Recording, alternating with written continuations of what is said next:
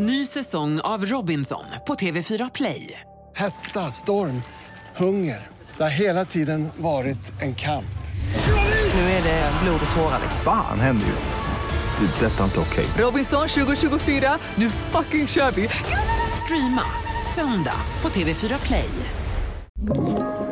Podplay. Det här är podden Alla våra lik. En podd om sex, sexualitet och om att äga sina val. Eh, Okej, okay, jag dreglar. Men jag är på. Alla andra killar jag har sugit av har älskat det. Och nu har jag gjort samma sak på dig och du har inte sagt till. Mm. Ursäkta. Men hur vanligt är det med att de inre blygdläpparna är utanför? Vi kändes liksom som ett ungt konstnärspar i Paris. Va? Fan, Anna! Det var så himla kul och coolt att se en kvinna kåt. Ja. Alltså, my god. Om jag fick välja så skulle jag ju åtminstone vilja ha sex tre, fyra gånger i veckan. Oj.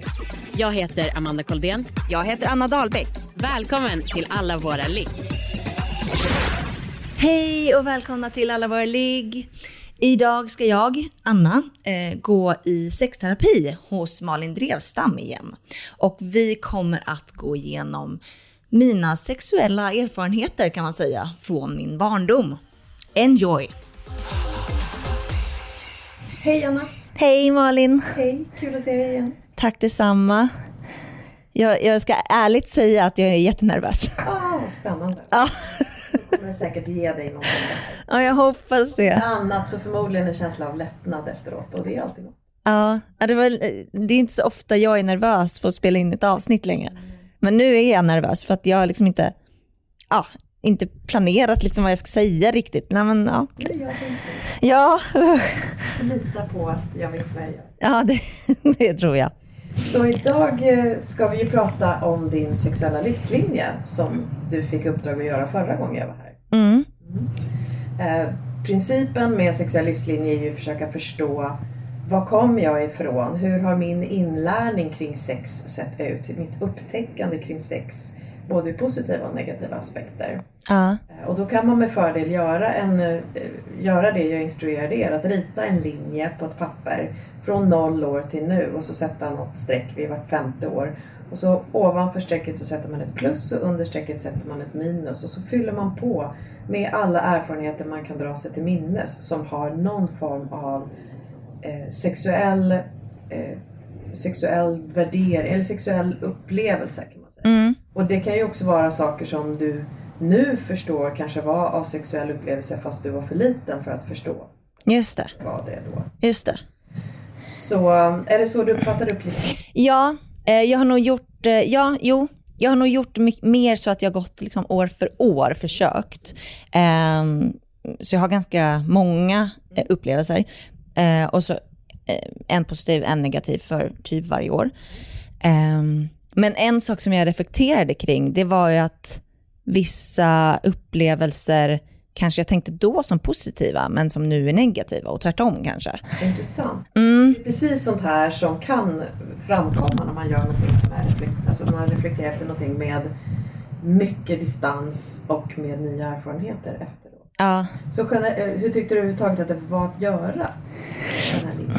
Jo, men det var... Men jag är en ganska nostalgisk person av mig. Mm. Och liksom är väldigt så att jag... Ja, men jag har ganska lätt att identifiera mig eller liksom lätt att komma in i hur jag var när jag var tonåring. Alltså jag har väldigt starkt band till mig själv som tonåring. Mm. Menar du hur du kan, du kan glida in i känslorna? Och ja. Okej, vad spännande. Och jag känner själv att jag har väldigt stor förståelse för tonåriga jag och liksom folk i den åldern liksom. Um, men uh, Ja, nej, men, men, men såklart. Jag har ju utvecklats sedan dess och lärt mig grejer. Och jag eh, drog den faktiskt för Marcus. Okay. Igår kväll. Ja. Ja. Hur kändes det? Jo, men det, det är ju så mycket, det betyder ju så mycket för en själv. Och han var bara, okej. Okay. För han, alltså, för mig väger de här orden jättetungt. Ja. Men för honom så var det bara, jaha, okej. Okay. Det låter som en vanlig, vanlig, vanligt barn. Ja. När du pratar så här, då får jag en känsla av att du känner ömhet för unga du. Gud ja, extremt. Det tycker jag är en otrolig, otrolig tillgång att kunna göra. Uh. En slags självmedkänsla för hur det var. Med tanke på omständigheterna så förstår jag att jag kände, tänkte och gjorde som jag gjorde. Mm. Det kan vara väldigt läkande att nå dit. Och många av de klienter som går hos mig eh, har långt dit. Uh. Ser, de vill helst inte se på sin historia, och de ser på sin historia med otroligt mycket blandade känslor. Mm. Men det jag har märkt är att när man får en bild av sin, sitt sexuella liv hittills som är mer nyanserad, då blir det lite lättare att, eh, att få förståelse och utrymme för läkande av det som behöver läkas. Mm. Men också eh, glädje över det som kan, tänka att jag ändå har fått vara med om det här. Och, tänka att, och ibland har vi, det är ju så att vårt sinne tenderar att titta på faror, uh. hot. Och det är ju ofta så att vi fastnar i negativa upplevelser. Uh. Jag påminnas om att längs vägen så har det ibland funnits en och annan, och för en del ganska många härliga upptäckanden. Mm. Är värd att belysa. Ja, ja men verkligen. Okej, så om vi tittar på sexuella livslinjen i stort. Mm. Eh, och så tittar du på mängden positiva och mängden mer negativa upplevelser. Och säkert finns det många upplevelser som har varit båda delarna. Ja. Vad får du för... Ja, men jag, det var nog lättare att komma på de negativa. Mm. Eh, det var det nog. Men det, ja, jag tänker också att det har att göra med, ja, om, jag, om jag tänker på barn- och ungdomsåren, mm. att liksom det var liksom, lite, kändes lite komplicerat med sex då. Alltså, oavsett vad det var för sexuellt så, så var det inte bara positivt, utan det var liksom, det kändes jobbigt då typ. Mm. För att det kändes nytt och läskigt och liksom så himla tabu och ja. Ehm Men vissa av dem har jag liksom satt som positiva händelser nu ändå liksom när jag reflekterade kring det. För att jag tycker att ja, men det, det var något positivt. Och ibland kan det ju vara så att då och där så är det mycket oro och ängslan inför mm. någonting som sen blev bra. Och det vet du ju inte innan att det kommer att bli. Nej. Det är ganska symptomatiskt för sex överhuvudtaget att väldigt mycket handlar om: vågar jag pröva, vågar jag öppna upp, vågar jag... Mm. utforska. Mm. Och vissa saker kommer att upptäcka att det här var inget för mig, och en del, då hamnar det för en del i skamlådan, ja. Och för en del handlar det i, då vet jag det, det ska jag inte göra om lådan, ja. och, och det finns säkert fler lådor. Ja. Lådan, att man har haft en bild av att någonting ska vara helt fantastiskt, till exempel någon form av sexdebut. Mm. Mm. Så blir det bara ta fatt och jaha, och så är det gjort och så var det inget speciellt. Mm. Medan andra kanske inte haft några förväntningar alls och blir positivt överraskade. Så. Ja. Ja, men och en sån, alltså, i grova drag i, i handlar det liksom typ om onanerande. Mm. För mig var det jättejobbigt i tonåren, för jag skämdes väldigt mycket. Mm. Men jag är väldigt glad nu i senare ålder att jag ändå gjorde det och njöt av det så pass mycket. Så att det är liksom blandade känslor kring det. Om vi ska titta på din sexuella livslinje utifrån onanerande. Mm. Tänker du den från ett flöde från noll år till nu? Mm. Kan du se att det liksom, har det gått i cykler? Eller kan du se något mönster eller någon tendens? Absolut cykler. Okay. Ja, jo men absolut. Så... Om vi skulle börja från början, vad är ditt allra, allra första minne som du nu förstår vad hade att göra med någon form av sexuell njutning? Ja, nej men det, och det, har, det har jag väldigt klart minne av. Um, och det är när vi hade skeppsbrott i gympan. Och jag uh, satte mig i rockringarna. Mm. Och uh, de liksom gned mot mig och jag gungade på ett visst sätt.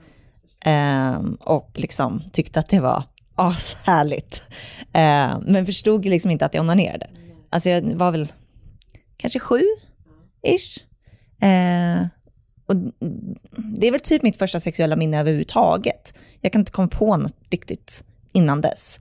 Mm. um, men det kommer jag verkligen, det var verkligen ett starkt minne av att det var enbart positivt också. Um, var det någonting som du delade med någon annan? Nej. Om att du kände eller upplevde? Nej, absolut inte. Så någonstans fanns det en medvetenhet om att om det är någonting positivt så är det ändå ingenting jag pratar med någon annan om? Nej, precis.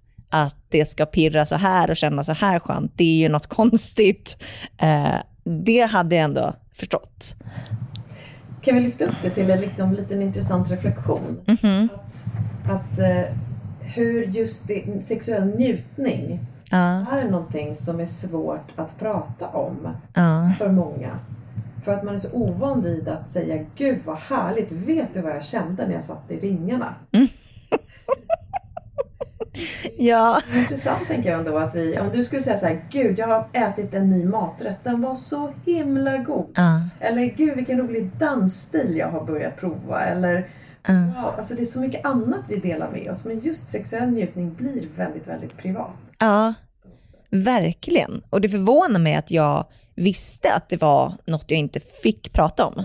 Även om du inte associerade det till sexuellt, mm. så var det ändå någonting som du kände att du inte riktigt skulle dela med någon. Nej, precis. För jag har ju aldrig, alltså jag har aldrig hört mina föräldrar ha sex. Jag har aldrig, de har aldrig typ haft ett sexsnack med mig överhuvudtaget. Eh, så att jag visste ju inte heller vad sex var typ. Eh, men på något sätt, jag vet inte fan hur det kom till mig. Att jag visste att nej men det här... Men om jag får fråga dig då, om vi tänker så att det var sju år där ditt första minne som verkligen innebar någon form av fysisk sexuell njutning. Mm. Kan du minnas att du har innan sju år tittat på, tittat i böcker med nakna människor? Eller, jag minns själv att det fanns en bok som hette Totte och Malin, och det minns jag bara för att det var just en tjej som hette Malin. Och det är mm. Totte och Malin som tittar på varandras kroppar i en liten pekbok. Mm. Kan du minnas några sådana saker? Jo, men jag har något minne från dagis. När eh, det var lässtund och eh, fröken, eller ja, pedagogen som kanske man säger nu, eh, läste upp att de, det var no- de åkte skidor typ, och hon sa ordet slida. Eh, för det ja, kan jag göra med skidor också. Men ja, och då kom jag ihåg att alla skrattade och fnissade jätte, jättemycket. Och att det var något liksom... Förstod du vad det var? Ja, men det förstod jag nog. Eh, Jag förstod nog vad det var. Så själv använde jag inte det ordet. För jag, vi brukade säga mus hemma hos mig. Um, men men det, kommer jag, det kommer jag ihåg. Det är nog det första sådana minnet jag kommer ihåg. Har du några minnen av att, äh, att äh, vuxna i din omgivning på något sätt har bett dig sluta med något, någon rörelse eller beteende? Eller sluta prata om någonting? Eller... Nej. Nej. Och inte sådär att du har frågat hur, hur blir barn till, eller vad kommer barnen ut, och tittat och pekat på dina föräldrars kroppar kanske? Alltså, nej, inte riktigt. Eller, mamma och pappa var ganska nakna när jag var liten. De är liksom båda så här hippieföräldrar typ. Eh, och de har varit rätt nakna. Och jag, jo, men jag har väl något minne från när jag och pappa badade ihop i badkar. Och han eh, hade liksom... Han hade en, vi hade lite leksaker i badet, och han hade en båt, eh, en leksaksbåt som han hela tiden täckte över eh, snoppen. Mm. Och, och jag vet att jag liksom i vuxen ålder haft återkommande drömmar om att den här båten seglar iväg, och att det känns jobbigt. Mm. Eh, för den ska, döl- den ska täcka där, den ska vara där liksom. Eh, Nej, men så det... Eh... Det är någonting du kan minnas i alla fall. Ja.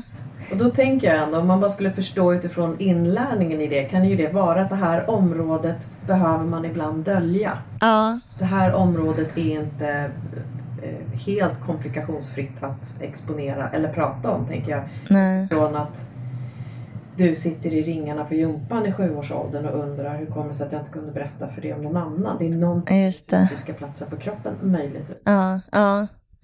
För att de var ju nakna, men när det väl kom liksom var fokus på könet, så var det liksom, det var något annat. Det var inte bara det var inte bara en naken kropp, utan det var något annat liksom. Mm. Mm, ja, men det kan ju vara kopplat till det, absolut. Man bara, jag tänker att det finns massor med små inputs som får oss att förstå vad som är okej och inte okej. Mm, mm, mm. Nu undersöker vi vad som har fastnat just dig. Ja. Ny säsong av Robinson på T V fyra Play. Hetta, storm, hunger. Det har hela tiden varit en kamp. Nu är det blod och tårar. Fan händer just det. det, detta är inte okej. Okay. Robinson tjugo tjugofyra, nu fucking kör vi. Streama söndag på T V fyra Play. Ett poddtips från Podplay. I podden Något Kaiko garanterar röskötarna Brutti och jag Davva dig en stor doskratt. Där följer jag pladask för köttätandet igen. Man är lite som en jävla vampyr. Man har fått lite blodsmak och då måste man ha mer. Udda spaningar, fängslande anekdoter och en och annan arg rant. Jag måste ha mitt kaffe på morgonen för annars är jag ingen trevlig människa. Då är du ingen trevlig människa, punkt. Något Kaiko, hör du på Podplay. Därför är gardinerna.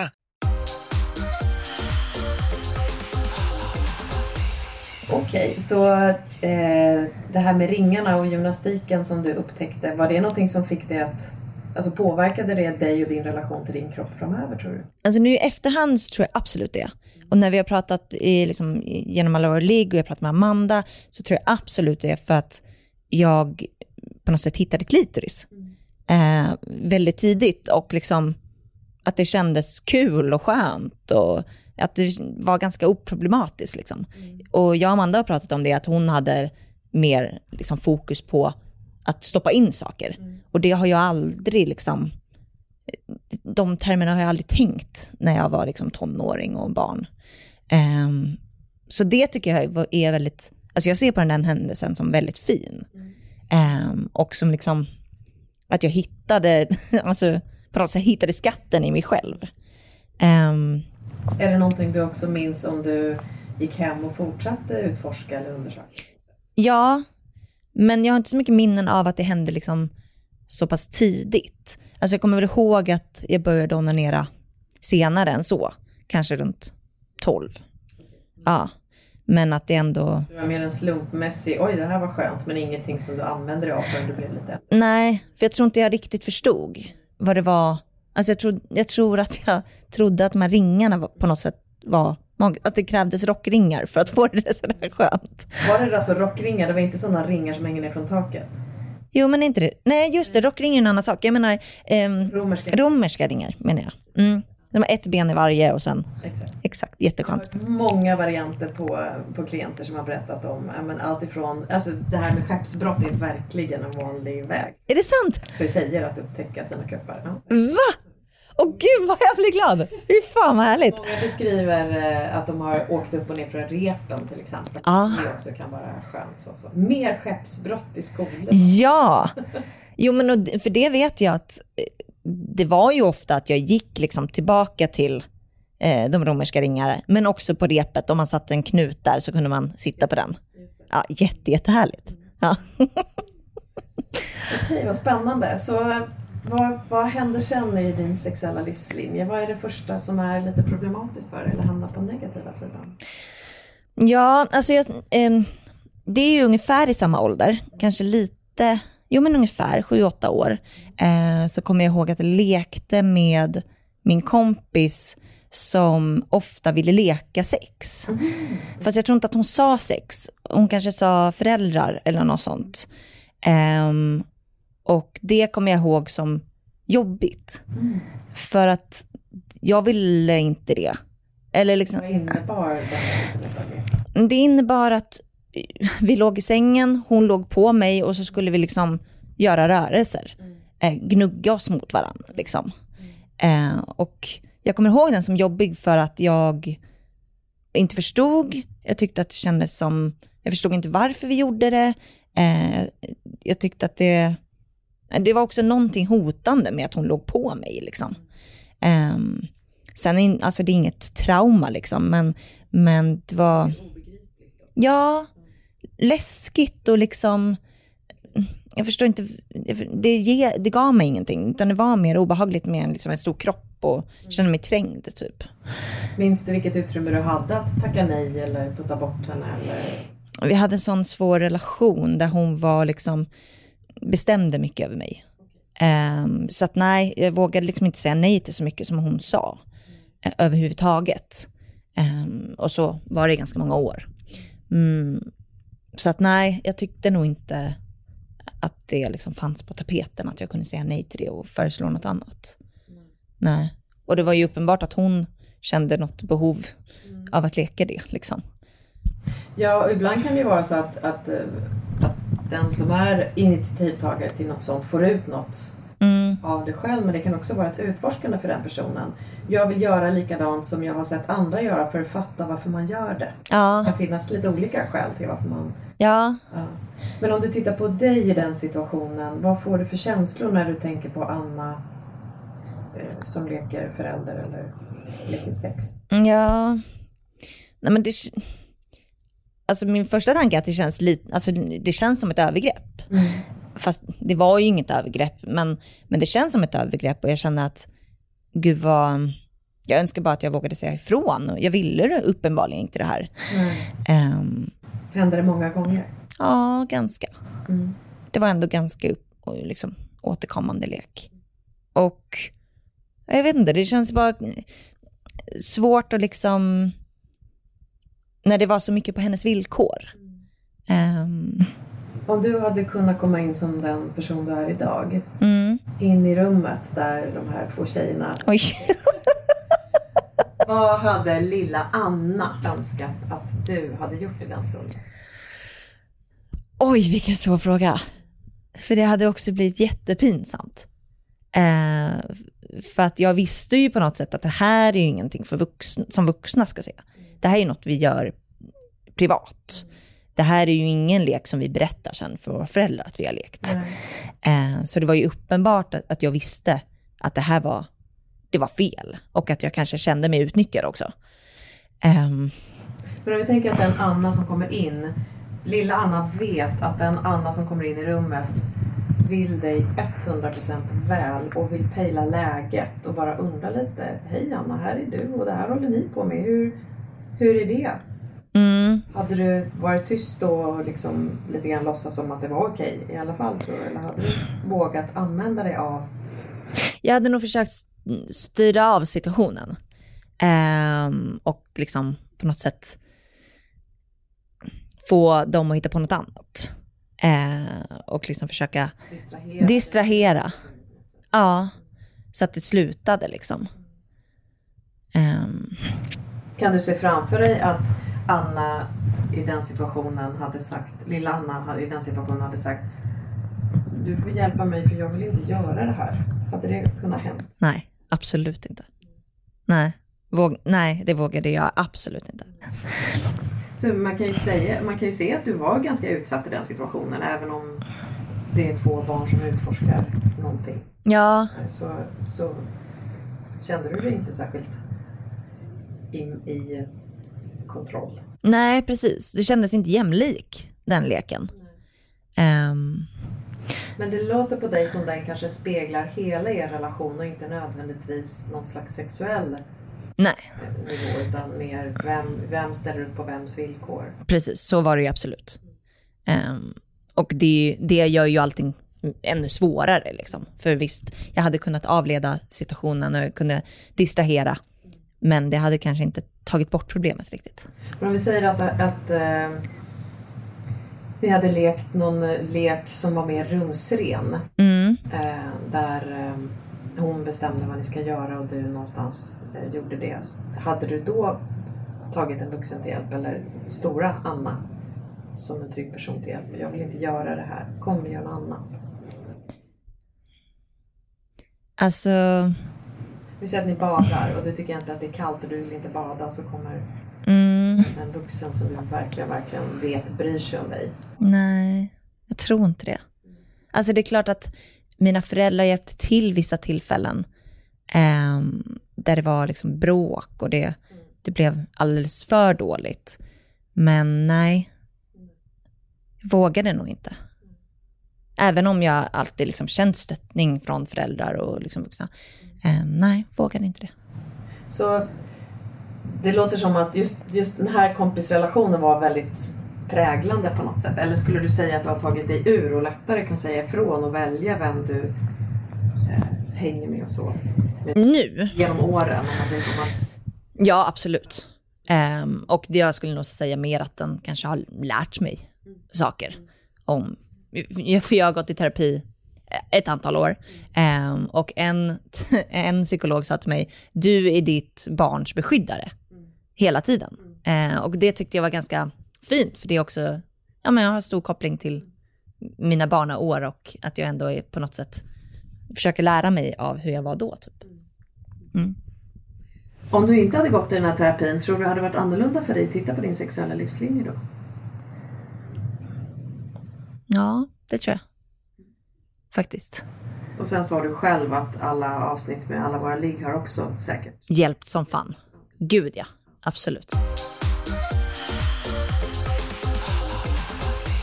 Så om vi fortsätter att titta på din sexuella livslinje. Mm. Vad, vad kan du lägga, vad, är det något annat du skulle vilja ta upp om vi går lite kronologiskt? Ja, ska vi se här. Jag har skrivit upp när jag var runt nio tio. Mm. Då så fick jag en, två böcker av mamma. Mm. Kropp och knopp och känslor hette de. Mm. Eh, utgivna av Bonnier, tror jag. Eh, och det är ju typ ett av typ den, de enda snacken vi har haft liksom, om, om sex och sånt. Så de kom med ett samtal också? Det var inte bara så... Nej, jag fick böckerna. Okay. Ja. um, Vad tänkte du om att få böckerna då, tror du? Jo, men det att det var superspännande. Mm. Alltså, för jag kommer... Jag, när jag gick igenom den här, den här tidslinjen så fick jag verkligen en flashback av att jag eh, kände mig som en tonåring. Mm. Alltså när jag var tio, att jag, gud, ja nu är jag liksom vuxen. Ja, nej, men... Det var liksom lite ett bevis på att du har blivit äldre att få de här böckerna. Gud ja, jag kände mig stor och jag kände mig alltså, också väldigt rädd eh, när jag läste det. För så här, vad, jag kände också att så här, gud, jag har ingen kontroll över min kropp och det är så mycket som ska hända och det känns läskigt med de här förändringarna som ska komma. Mm. Men det var också ganska mycket... Det kändes också ganska mäktigt. Att jag känner mig stor. Jag känner mig inte som ett barn längre. Liksom. Vad tror du var som gjorde att du fick böckerna just då? Jag vet inte. Jag hade kanske, hade kanske börjat vara lite liksom för pubertal i liksom sättet, tror jag. För det var en ganska dramatisk period i mitt liv med liksom vänner och sånt. Så kanske... Kanske att mina, min mamma tyckte att det... Ja, nu börjar det bli läge. Kolla lite. Vad händer i kroppen, typ? Jag tänker att det har ju också... När man ska, om man tittar på sex- och samlevnadsundervisning till exempel, så är tajmingen så himla viktig. Det som ena dagen är hieroglyfer för dig, du fattar ingenting för du är inte pubertal och inte funderar på sex. Mm. Det kan ta bara några veckor och plötsligt har du hånglat. Och mm. Det öppnar sig en helt ny värld. Och då är det värdefullt att få sån här... Att få samtalet, att få böckerna, att sex- och samlevnadsundervisningen sker i skolan. Det är otroligt svårt att matcha alla elevers behov när de uppstår. Men om man, det låter ju som att din mamma, när du beskriver som att hon kanske uppfattade dig som lite förpubertalt, då kan man ju tänka sig att hon pejlade dig lite och tänkte, mm. nu verkar det nog vara läge för Anna. Mm. För annars kan det ju vara så att titta, vi hittar på bokrean och så är det helt fel timing. Ja, ja gud, alltså, det kan ju vara skitkänsligt. Eh, och jag vet att typ ett år efter Eh, då hånglade jag för fullt. Mm. Mm. Var ihop med alla i klassen typ. Eh, så att det var ju nog en perfekt tidpunkt. Mm. Och jag liksom fick lite koll på liksom vad som ska hända. Så du använde dig av böckerna också och läste dem? Absolut, mycket. Mm. Eh, men också li- alltså, det var ju också någonting med dem, speciellt den här Kropp och knoppboken, mm. som gjorde mig kåt. Mm. Mm.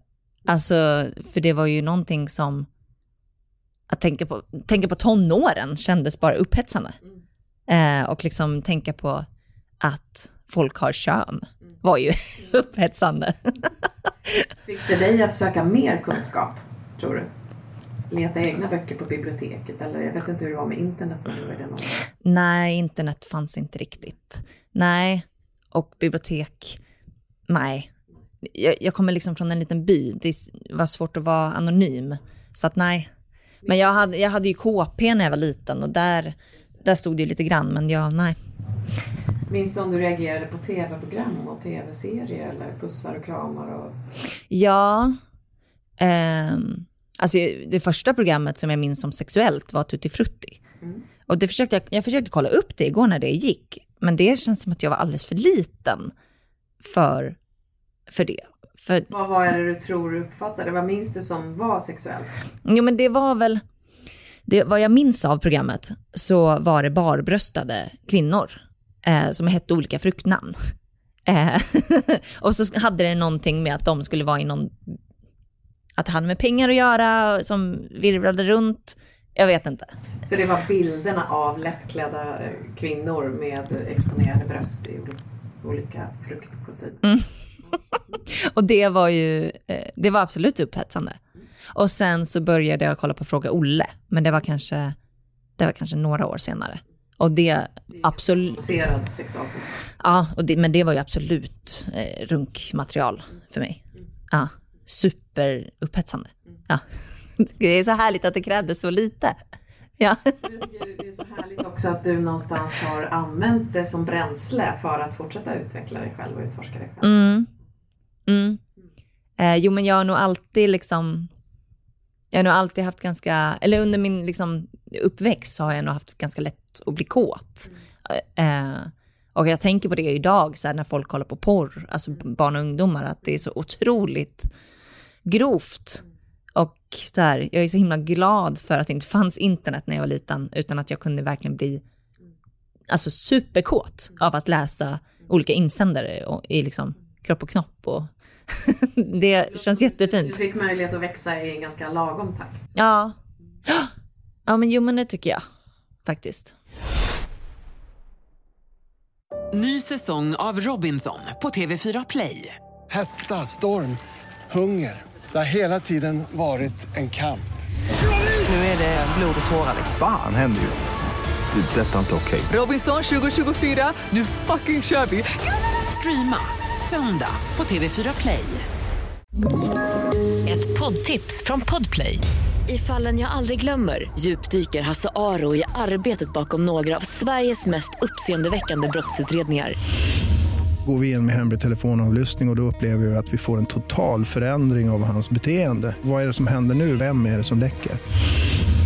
Och så säger han att jag är kriminell, jag har varit kriminell i hela mitt liv. Men att mörda ett barn, där går min gräns. Nya säsongen av Fallen jag aldrig glömmer på Podplay.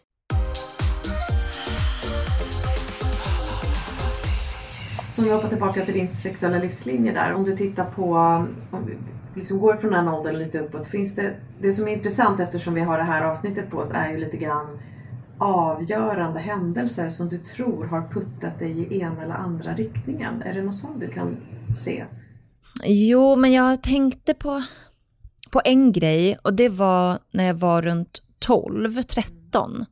Då brukade jag och en kompis chatta på Aftonbladets chatt, mm. eh, som var då ett ja ett chattforum eh, som var väldigt liksom enkelt. Eh, man skrev med folk, det fanns olika rum. Liksom. Man, kunde, man började ofta i det allmänna rummet som var då där alla kom in.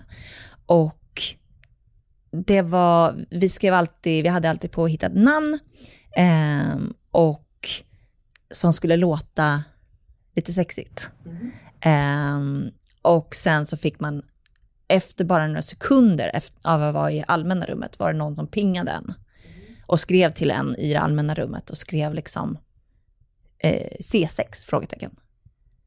Så cybersex. Aha, okay. uh, och då gick man och, då, och det här var något vi gjorde ganska ofta. Då gick man alltid in i ett rum där det inte var några folk, och så hade vi då C sex med de här. Ja, uh, och då var det alltid frågan om så här, jaha, hur stora bröst har du? Vilken ålder är du? Och vi svarade alltid, jo men jag är arton, jag har C-kupa. Alltså vi visste inte vad, vad som var stort eller litet. Eh, men hade bara fått för oss det.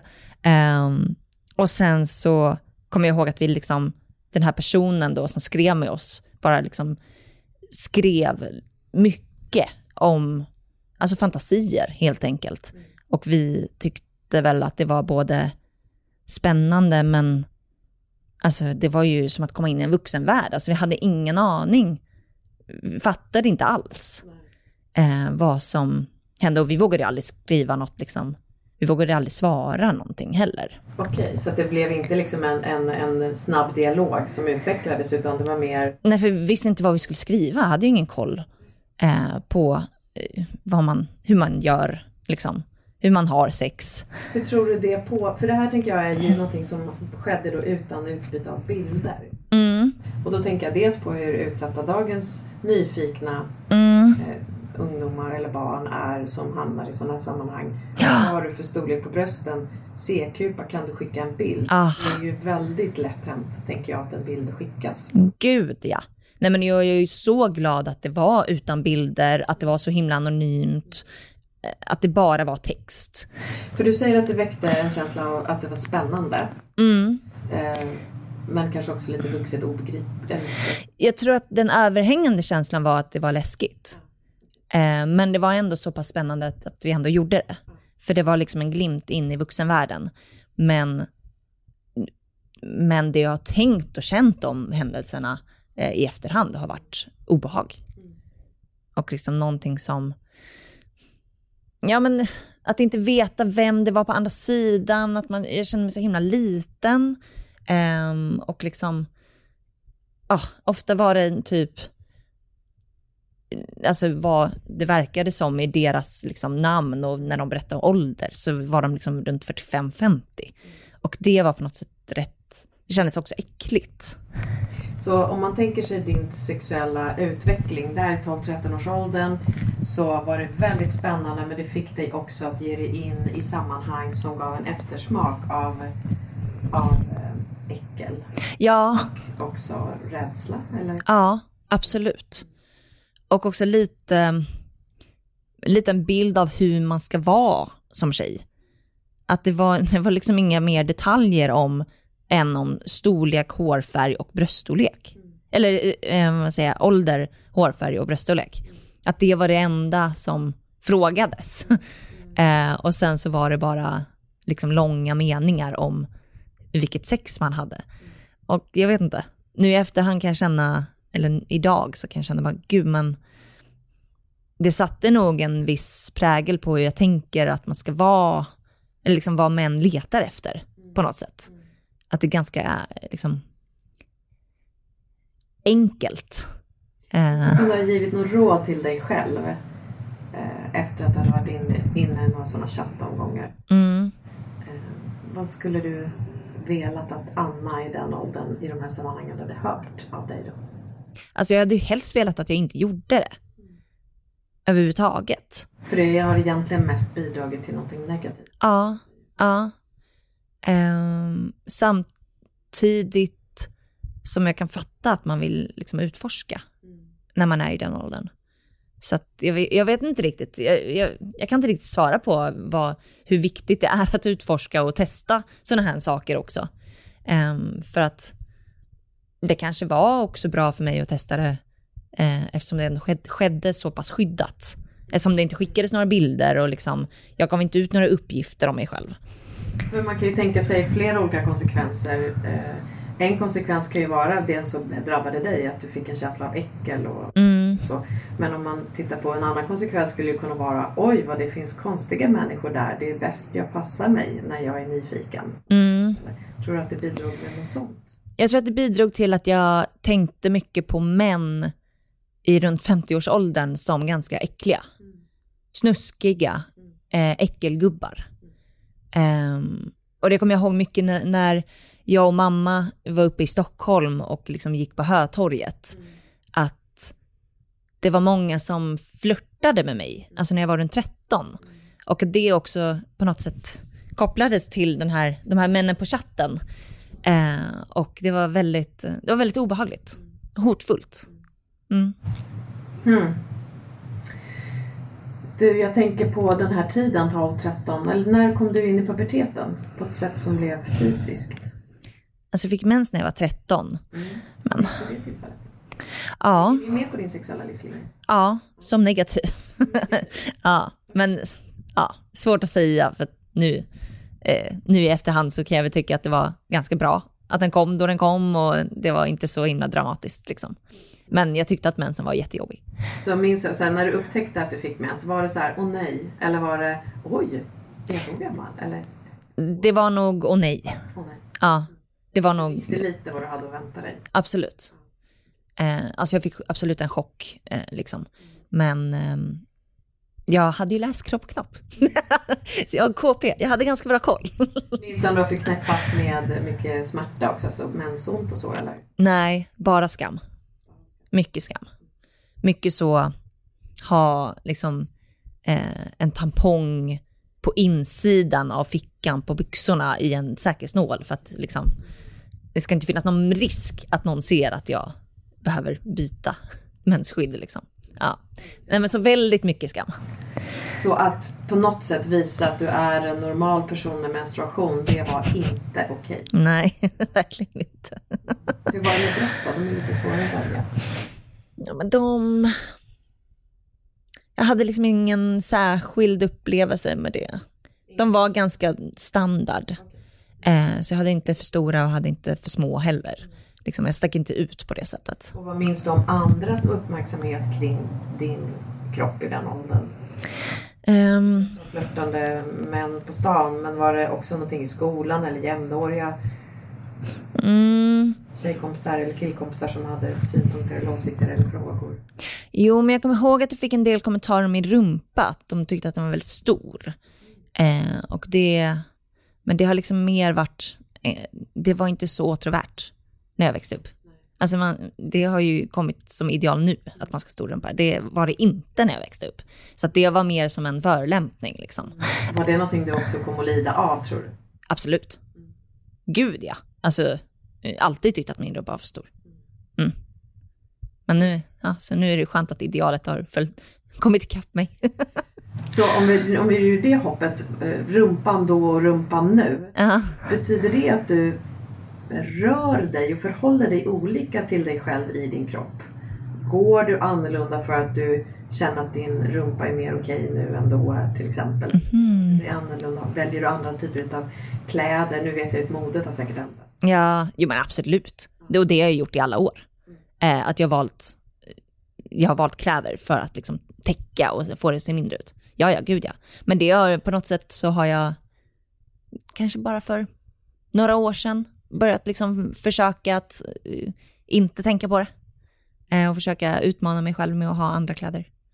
Mm. Men det är, gud, alltså sådana där kommentarer som man får när man är liten kan sitta kvar så otroligt länge. Verkligen, och jag tänker att är det någonting som är värdefullt att öva på, eh, men man, jag tycker egentligen det är unnat alla människor, är att låta sina kroppsdelar få ta plats. Uh. Att inte kura ihop, dölja, hålla in. Allt som gör att vi förminskar oss rent utrymmesmässigt. Mm. Det är någonting som hämmar oss också. Mm. Mm. Om du ser på ett sådana tendenser, hur, hur har din utveckling sett ut över livslinjen då? Att ta plats, gå rakryggad eller... Ja, mm. Men just kroppen liksom. Kroppen, tänker, hur har du låtit den få vara en del av ditt liv? Och hur mycket har du jobbat med att dölja, hemma, hålla in, strypa åt? Jo, men den, det är jättemycket. Um, absolut. Och jag hade också anorexi när jag var tonåring, så det har, det är väldigt, har varit väldigt problematiskt kring det också. Um, så att, jo men absolut, det har varit en jättestor del. Um, men jag tycker att det har blivit ja, men det har blivit ganska markant bättre de senaste åren bara. Um, men det är ju också sorgligt att det tagit så många år för mig att liksom våga ha en viss typ av höga jeans. Alltså det är så, det är så sorgligt. Um. Det är verkligen intressant. Mm. Men du, du nämnde anorexi. Hur har en sån erfarenhet påverkat din sexuella utveckling, tror du? Mm. Jo, men det har väl påverkat genom att jag inte vågat liksom visa mig så mycket avklädd. Um, och tyckte att det varit jobbigt att liksom vara naken typ inför folk. Mm. um, sen så har jag nog också sen så har jag nog också legat mycket för bekräftelse uh, och försökt liksom få bekräftelse för min kropp genom sex. Mm. Absolut. Om man tittar på onanerandet under den perioden. Mm. Vet du om du onanerade under tiden som du hade anorexi? Mm. Jo, men det gjorde jag. Det måste jag ju. Du hade tillgång till någon lust inom dig. Ja. Det var nog mer, alltså jag, jag ser nog inte det som lust att onanera när jag var tonåring. Jag, så, jag ser det nog som ett begär. Okay. Mm. Alltså att jag kände typ att jag, jag måste göra det här. Liksom. Hantera någonting genom att onanera. Ja, för att det var också så himla skamfullt. Så att jag hatade att jag onanerade. Men jag gjorde det ändå för att, ja, men för att jag kände att jag måste. Mm. Eh, lite som när man liksom är supersockerberoende. Mm. Man, man har liksom ångest eh, om man har ätit något som man inte... Ja. Jag vill inte trigga någon som lyssnar, men ja, så kan det ju... Så, så, så kan jag ha, har jag kunnat känna i alla fall.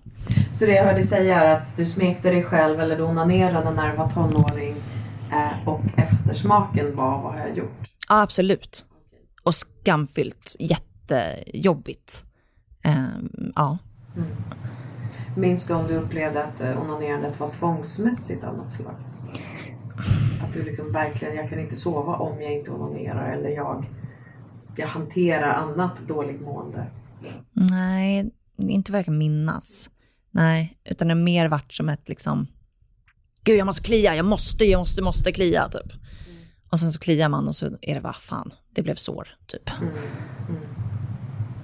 Har onan- din bild av ditt onanerande, är det tätt förknippat med sexliv med andra? Eller är det två separata spår inom dig? Helt klart separat. Eh, mitt onanerande har varit liksom, det har varit tabu hela mitt liv. Um, och liksom inget som, inget som har med sex att göra liksom. Mm. Utan det har varit min sak. Mm. Och så, så, så man säger att jag har devisen bra sex börjar alltid med dig själv. Mm. Säger att onanerandet egentligen inte handlat så mycket om sexuellt utforskande då, utan mer hanterande av en klåda på något sätt. Ja, det skulle jag nog säga. Ja. Så det sexuella utforskandet hos dig har mer skett tillsammans med andra. andra. Ja. Mm. Vad har du mer utav det på din sexuella livslinje? Av delade erfarenheter med andra som, som har... Ja, nej men när jag var med tonåring efter min sexdebut och så, så kommer jag ihåg att jag låg väldigt mycket och väldigt... Jag hade någon så här... Jag ville ligga med alla. Och låg med alla liksom, vänner och så. Um, och tyckte att det var superhärligt. Mm. Uh, för att på något sätt... Jag vet inte, jag hade, hade liksom inte... Jag hade nog varit ganska ledsen över att jag inte var lika uppmärksammad som andra när jag gick i högstadiet. Och ja, uh, kände mig ganska ensam och så. Mm. Och sen så bytte jag till gymnasiet och då var det liksom som att... Wow, nu när jag har liksom börjat ha sex... Mm. Då kan man ha sex med folk och liksom det visar att folk tycker om en typ. Mm. Hur ser du på Annas eh, Annas sätt att leva ut sex på det sättet då under den perioden? Nu när du ser på det med lite äldre ögon. Vad tänker du om hennes erfarenheter? Och... Jag tänker att de var härliga. Enbart positiva. Och jag är väldigt glad över att det inte var några som helst tankar om att jag skulle vara en slampa eller liksom vara rädd för någon rykte eller något sånt. Utan det var bara kul.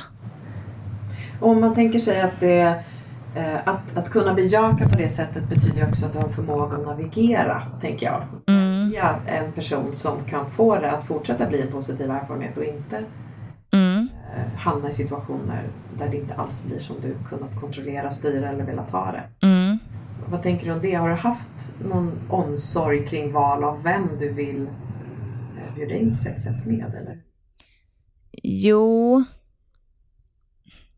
jag vet inte. Det kändes mest som att jag mest tog folk som var tillgängliga.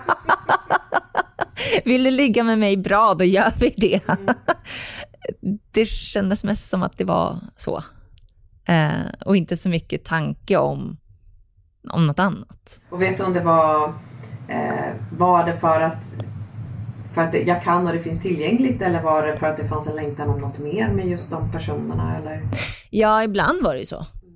Um, jag hade nog en ganska stark lä- längtan efter kärlek.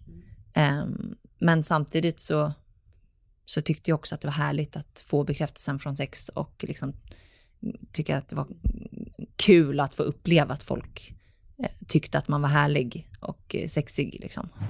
Och du sa att du inte känner någon association till att bli kallad slampa eller så. Mm. Betyder det att det inte förekom eller att du eh, Att det, att, det, det, att det förekom men du inte brydde dig, eller betyder det att det faktiskt inte förekom utan du fick experimentera lika, på lika villkor som... Alltså det förekom absolut för andra. Ja. Um, men jag var så himla bortkopplad från det, för jag tror att i min upp, eller liksom i min tonår så var det kopplat till popularitet också. Mm.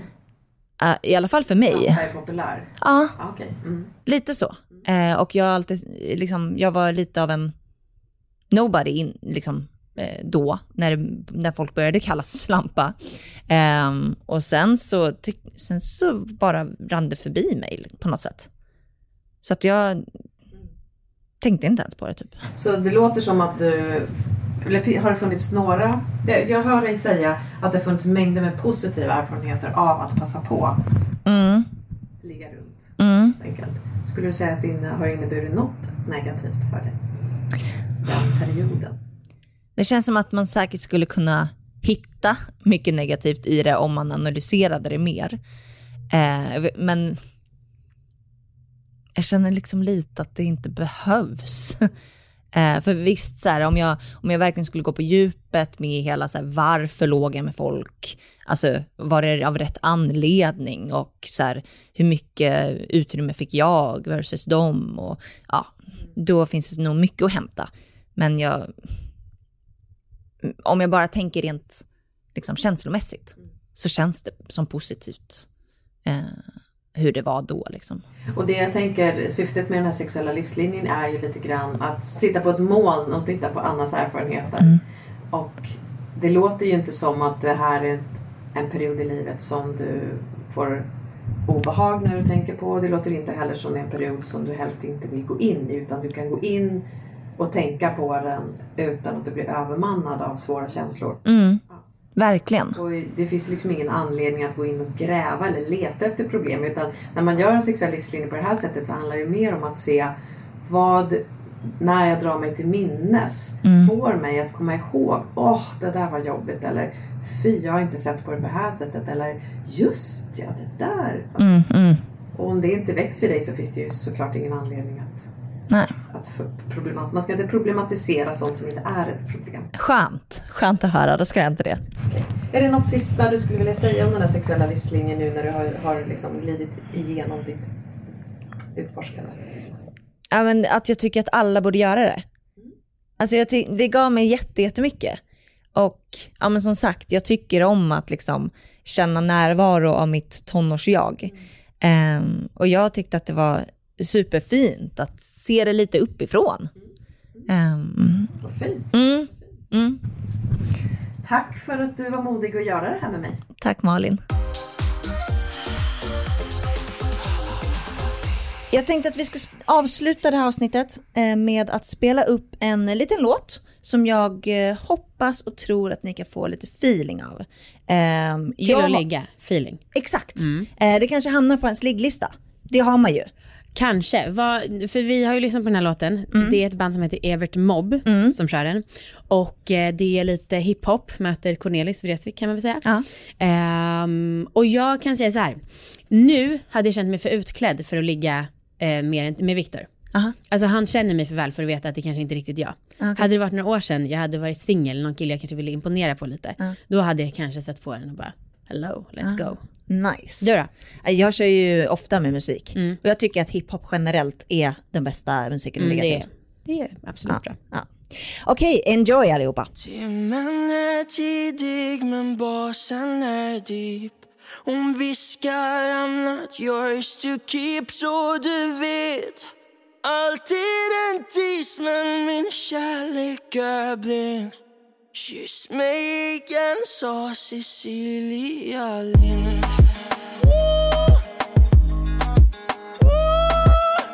Hon har gjort sig fin för motherfucker. All the way from Fatal, she's a motherfucker. Kardashian ass, she don't give a fucker. Nu ringer det i fickan hos en motherfucker. Woo! Hon säger att hon poppar Molly, men hon blastar sanden. Vad fan gör det? När man käkar rester från Franzén. Det är sketchy people nu i hennes hus. Läs på nock och pojkar vill ha annat nu. Cecilias när sjutton rockar femtio nu. Hennes tjej kom hit men hon är ensam nu. Hon är strong och independent som ramen i hennes drink. Hon har ditchat mock och bollar, nu gillar hon boys med ink. Wink, sen som man fläng. Fredrico han är äldre men gör hennes kinder pink. Timmen är tidig och basen är dig. Baby, I'm not yours to keep, så du vet. Alltid en tis vet att jag gör dig blind. De vet mitt namn, Cecilia Lina. Hon har gjort tjej fin för motherfucker. All the way from Fatale, she's a motherfucker. Kardashian ass, she don't give a fucker. Nu ringer det i fickan hos a motherfucker. Woo! Yeah, de säger att de poppar Molly, Molly. Men de blästar sanden. Men vad fan gör det? Vad gör det? När hon har jappat zäta är. Ah shit, fan hade du trott? Tror att hon är G för att snurta lite koks. Ah shit, fan hade du trott? Klart att hon har Gucci när hon dragit farsans kort. Den är sommarplatta, den är Toulouse. Hon har sommarhus nere i Toulouse. Många pojkar efter sig, det är svårt att choose. Hon är Mission Impossible, jag är Tom Cruise. Fan går den? Lilla fröken Cecilia. Hallå, han har sett Cissi. Cecilia, Cecilia. Nu far hon iväg. Vet ej vart hon är. Don't get attached. I baksätet med ett vargpack. Kör mot rätt sida nattsvart. sextio och följare. Men vad hjälper det hon är?